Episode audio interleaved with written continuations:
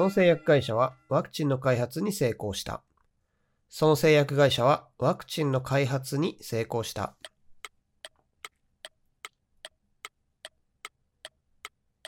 回答例こちらです。The pharmaceutical company has succeeded in developing a vaccine. ポイント見てみましょう。Succeed という動詞はですね、後ろ to 名詞で後を継ぐという意味があったり、あと succeed in 何々で成功するという意味がありますね。意外に不定詞が後ろに置けないんですけど、意味的にね、置けると思っちゃう人が多いんですが、実は取れませんね。それから pharmacy、これ薬局って意味ですが、それの形容詞が pharmaceutical という形容詞になります。それからワクチンと日本語で言いますが、英語だとバクシーンになりますので注意してください。何かチャンネル登録している YouTube チャンネルはありますか？何かチャンネル登録している YouTube チャンネルはありますか？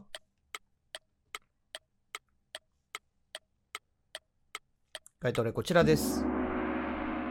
Do you subscribe to any YouTube channel? ポイント見てみましょう。サブスクライブ。最近カタカナでサブスクなんて言いますけど、もともと定期購読するという意味ですね。で YouTube の場合はこのサブスクライブを使うんですが、動詞的には to と一緒に使いますので覚えておいてください。文としてはですね、Do you have any YouTube channel that you subscribe to? という形で関係代名詞を使っても OK ですね。それから登録するという動詞としては register というのは有名ですが、これは正式に何か記録するという感じなので、YouTube の場合は subscribe to を使います。知らないアドレスからのメールには返信しないようにしてね。知らないアドレスからのメールには返信しないようにしてね。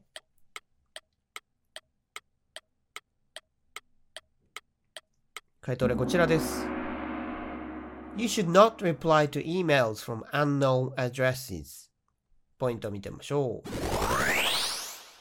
reply, react, respond これ反応する系の動詞ですけども、意外に自動詞ですね。後ろ to 何々という形で使いますので覚えておきましょう。それからこちらの文章ですね。誰かにアドバイスしてる感じなんですけども、強いアドバイスなら must。ただ、シュットはね、そんなに強くないですので、まあ、こうするといいよみたいなニュアンスの時はシュットを使います。もうちょっと強い感じで注意喚起したいなら must を使うってことですね。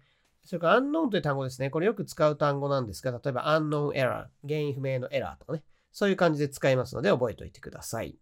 チームの勝利に貢献できなかったので悔しいです。チームの勝利に貢献できなかったので悔しいです。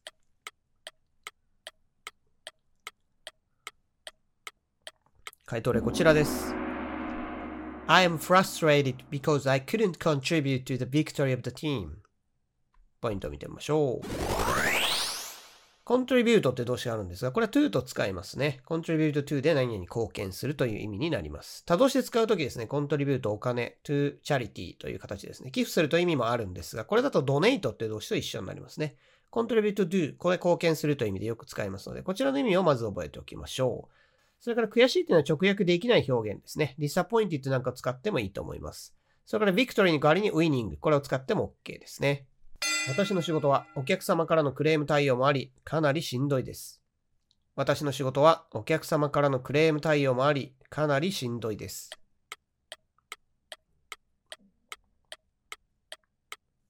回答例こちらです。I sometimes have to deal with complaints from customers, so my work is quite stressful. ポイントを見てみましょう。でこちらですね、deal with を使ってますが、同義語としては cope with handle というのがあります。deal、cope、これは with と使いますので覚えておきましょう。それからクレームという言葉ですね。これ和製英語ですね。claim という英語の単語あるんですが、これは主張するとかね、権利を主張する、行使するという意味なので、文句を言うという意味じゃないんですね。ですので、complain っていう動詞が不満を言うっていうのがあるんですが、それを使ったり complaint。この名詞を使うとクレームの意味になります。それから stressful って単語ですが、これは物に使いますね。自分がストレスを浴びているとかね、ストレス溜まってるなら I am stressed ということで、stressed を使います。SNS での差別的な発言で、その政治家は炎上した。SNS での差別的な発言で、その政治家は炎上した。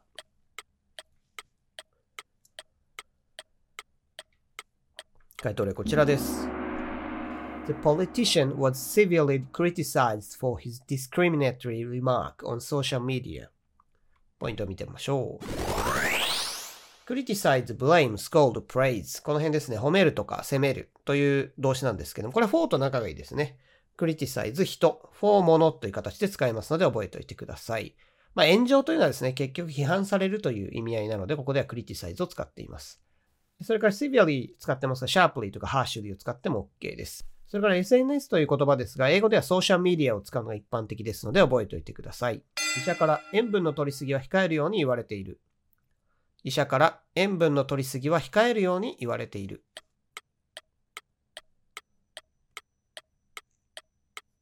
回答例こちらです。My doctor has told me to refrain from taking too much salt. ポイントを見てみましょう。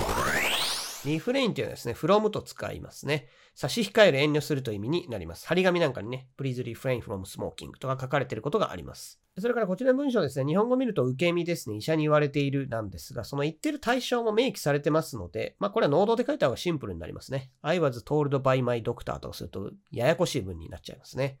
それから tell を使ってますが、tell SVOC で死に to 不定詞という形で誰々に何々するよう命じるという意味を出しています。これ以上血圧が上がらないようにしないといけないな。これ以上血圧が上がらないようにしないといけないな。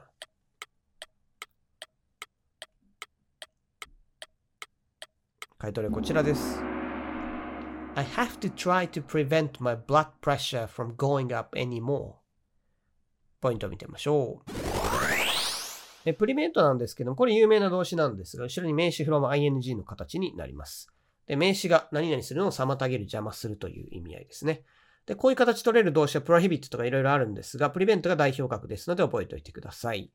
それから何にするよ頑張る、努めるという時は try to だとニュアンスが出せますので覚えておきましょう。それから going up、これは rising でも OK です。この表現は英語には直訳できない。この表現は英語には直訳できない。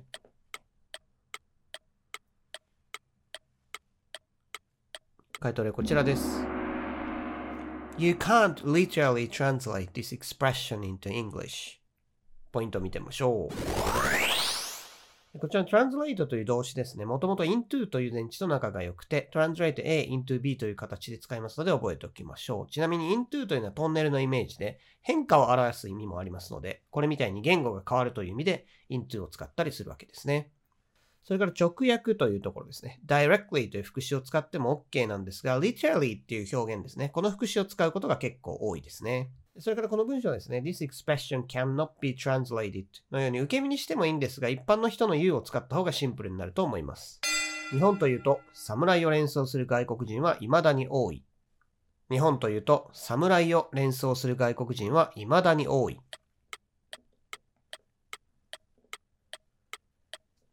回答例こちらです。Many foreigners still associate Japan with samurai. ポイント見てみましょう。associate っていうのはですね、交際するって意味もあるんですが、associate with 誰々とかですね、そういう意味もありますし、associate A with B で連想するという意味になります。今回この連想するという意味を使っていますね。それから主語のところですね、many foreigners 使ってますが、there are many foreigners と言ってもいいんですが、そうすると関係代名詞の who とかが必要になって、やや長くなっちゃいますので、まあ、ここは主語をね、many foreigners にするといいですね。many people とかね、こういう人を主語にすると文作りやすいので覚えておいてください。それが動詞ですね、associate の代わりにリンクを使ってもいいですし、何々 comes to mind これを思いつくという表現もあるので、これを使って表現することもできますね。その医者は感染症の専門家です。その医者は感染症の専門家です。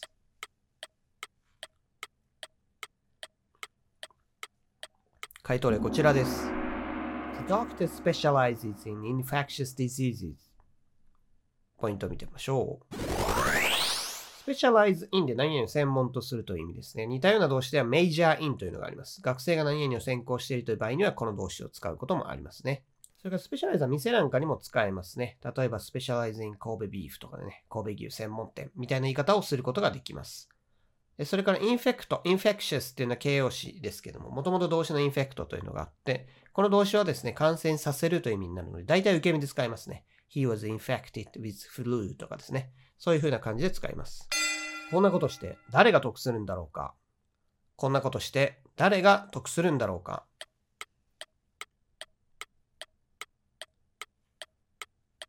回答例こちらです。Who'd benefit from this? ポイントを見てみましょう。ベネフィットというのはですね、from と使って何々から恩恵を受けるというような意味合いになります。反対ですね、被害を受ける場合には suffer を使います。こちらも from と使いますね。それから would というのを使ってますが、これは想像している意味の would ですね。何々だろうな、なんていう時に would を挟む時がありますが、その would ですね、家庭法なんかでも使われます。それから得するというところですね。take advantage of という熟語を使っても OK です。この新聞はいつも偏った報道しかしないから信用できない。この新聞はいつも偏った報道しかしないから信用できない。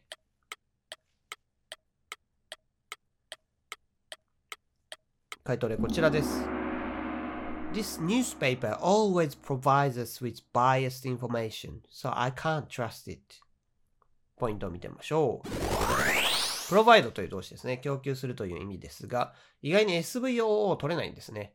ですので、形としては provide 人 with ものという形で使います。provide もの for 人という形も取れるんですが、この2つを覚えておいてください。supply, equip, furnish だと、この形取る動詞っていうのは結構ありますね。グループ化して覚えるといいと思います。それから偏ってるという表現ですね。よく出てくるのは bias ですけども、他にも prejudice 先入観とか stereotype これも固定観念という意味でよく出てきますので覚えておいてください。この曲を聴くと大学時代を思い出しますね。この曲を聴くと大学時代を思い出しますね。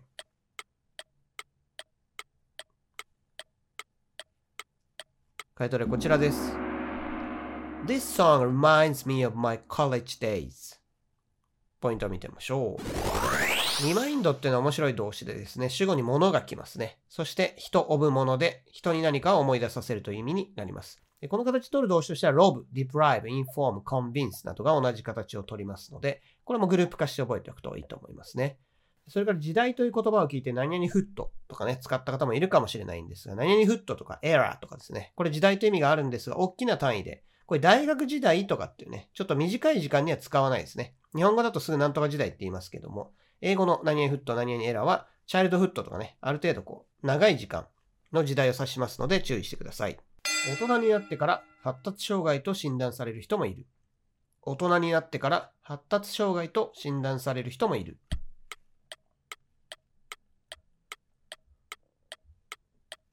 回答例こちらです。Some people are diagnosed as having a developmental disorder after they become adults.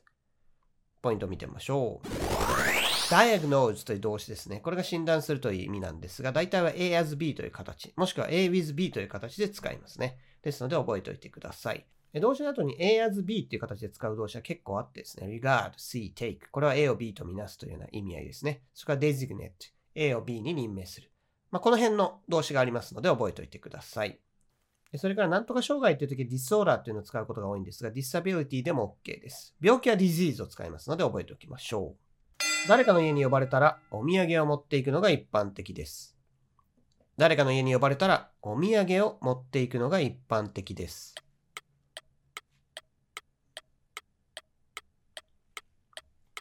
回答例こちらです。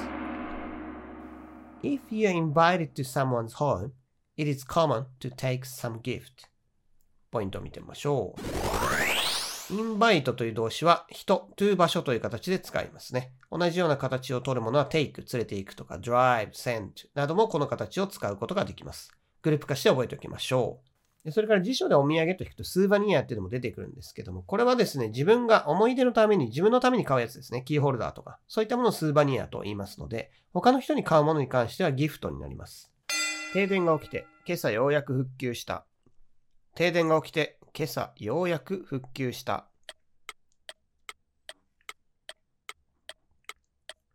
回答例こちらです。A blackout had happened and it finally recovered this morning. ポイントを見てみましょう。happen というのはですね、自動詞なんですね。起きるという意味ですね。なので、I happen an accident のような形にはなりませんので注意しましょう。主語に出来事が来ます。それから時勢ですが、停電が起きたのが前の話で、その後に復旧したということで、過去の過去ということで、停電の文の方は過去完了にしています。A blackout had happened という文ですね。それから停電というところは power outage という言葉を使っても OK です。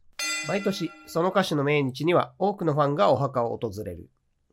毎年、その歌手の命日には多くのファンがお墓を訪れる。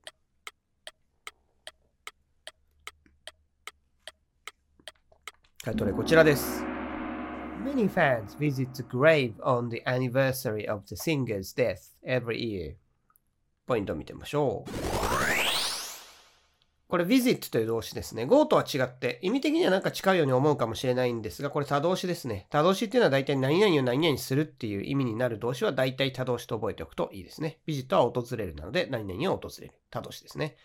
それからアニバーサリー、いいことの記念日だけじゃないですね。なんかカップルとかなんとかアニバーサリーとか言ったりしますが、別に、まあいいことだけでなく悪いこと何でも使えますね。何々、何周年という記念日ってことですね。それから日付や曜日は前置としてはを使いますので覚えておきましょう。テスト中にトイレに行きたくなった方は静かに手を挙げてください。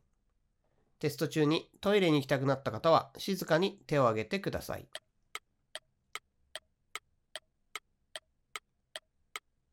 回答例こちらです。If you want to go to the bathroom during the exam, please raise your hand quietly. ポイントを見てみましょう。えー、raise という動詞はですね、何々を上げるという意味なので多動詞ですね。rise っていうのは上がるという意味で自動詞になります。これよく間違いやすくて受験なんかでは出てくる組み合わせですね。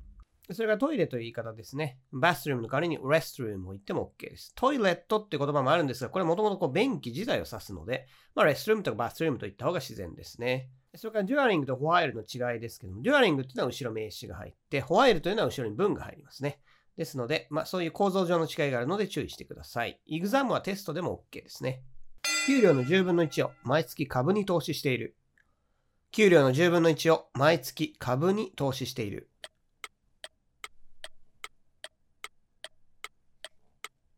回答例こちらです。I invest one tenth of my salary in stocks every month.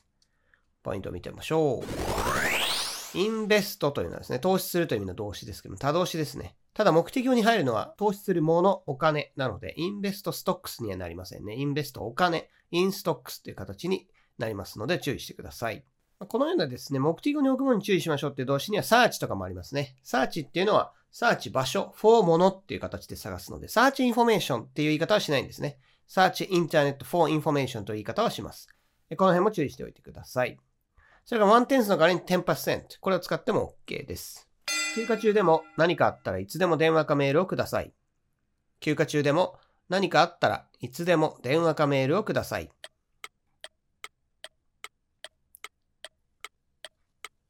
回答例こちらです。You can call or email me anytime, even during my holidays. ポイントを見てみましょう。call という動詞ですね。これは誰々に電話するという意味の動詞なんですけども、何々を何々するという意味にはならないんですけども、多動詞ですね。多動詞と自動詞の見極め方だと、何々を何々するになるのが大体多動詞という原則があるんですけども、コールはちょっと例外的なので気をつけておいてください。E メールもそうですね。それから even という言葉ですね。これ副詞なので、何かの言葉の前に突然現れますね。就職する言葉の前。ここでは during をね、就職してますので、入ってますけども、意味的には何々でさえという意味になります。それからホリデーですね。ホリデーズっていうのは during の代わりに on という前置を使っても OK です。月曜日の会議は社長を含む全社員が出席することになっている。月曜日の会議は社長を含む全社員が出席することになっている。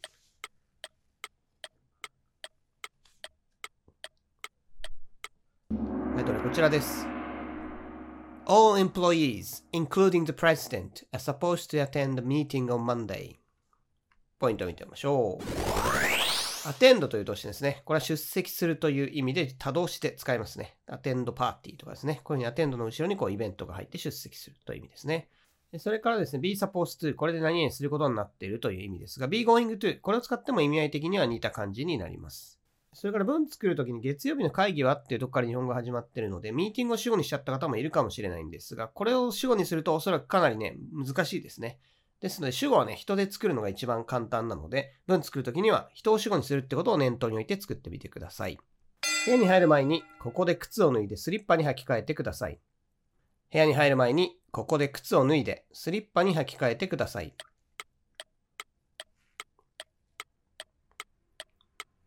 どれこちらです。Please take off your shoes and put on slippers here before you enter the room. ポイント見てみましょう。enter というのは入るという意味の動詞なんですけど、これ多動詞ですね。enter どこどこという、後ろに場所が入りますので、使い方を覚えておいてください。それから before という言葉は前置詞も接続詞もありますので、この文みたいに後ろに文入れてもいいですし、名詞を入れても OK なので、エンタリングというですね、動名詞を入れても OK です。それから、履く、脱ぐという言葉なんですけども、履くの方は put on で put 使うんですけど、脱ぐの方が take off で take 使いますので、ここね、ちょっと注意しておいてください。ここの意味合いではチェンジを使っても OK ですね。チェンジする、チェンジ to slippers という形にしても OK です。昇進してから仕事量が明らかに増えている。昇進してから仕事量が明らかに増えている。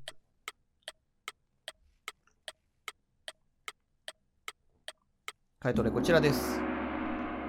Since I got the promotion, the amount of work has obviously increased. ポイント見てみましょう。increase っていうのは自動詞も多動詞もありますね。増えるという意味で自動詞で使ってもいいですし、増やすという多動詞で使ってもどっちでもいけますね。decrease も一緒です。それから昇進するという表現ですね。プロモーションという名詞があるので、今回これ使ってますが、I was promoted という形でですね、プロモートを受け身で使っても昇進するという意味になります。それから後半ですね、明らかに増えているというところ、現在完了形使ってますが、別に過去形でも問題はありません。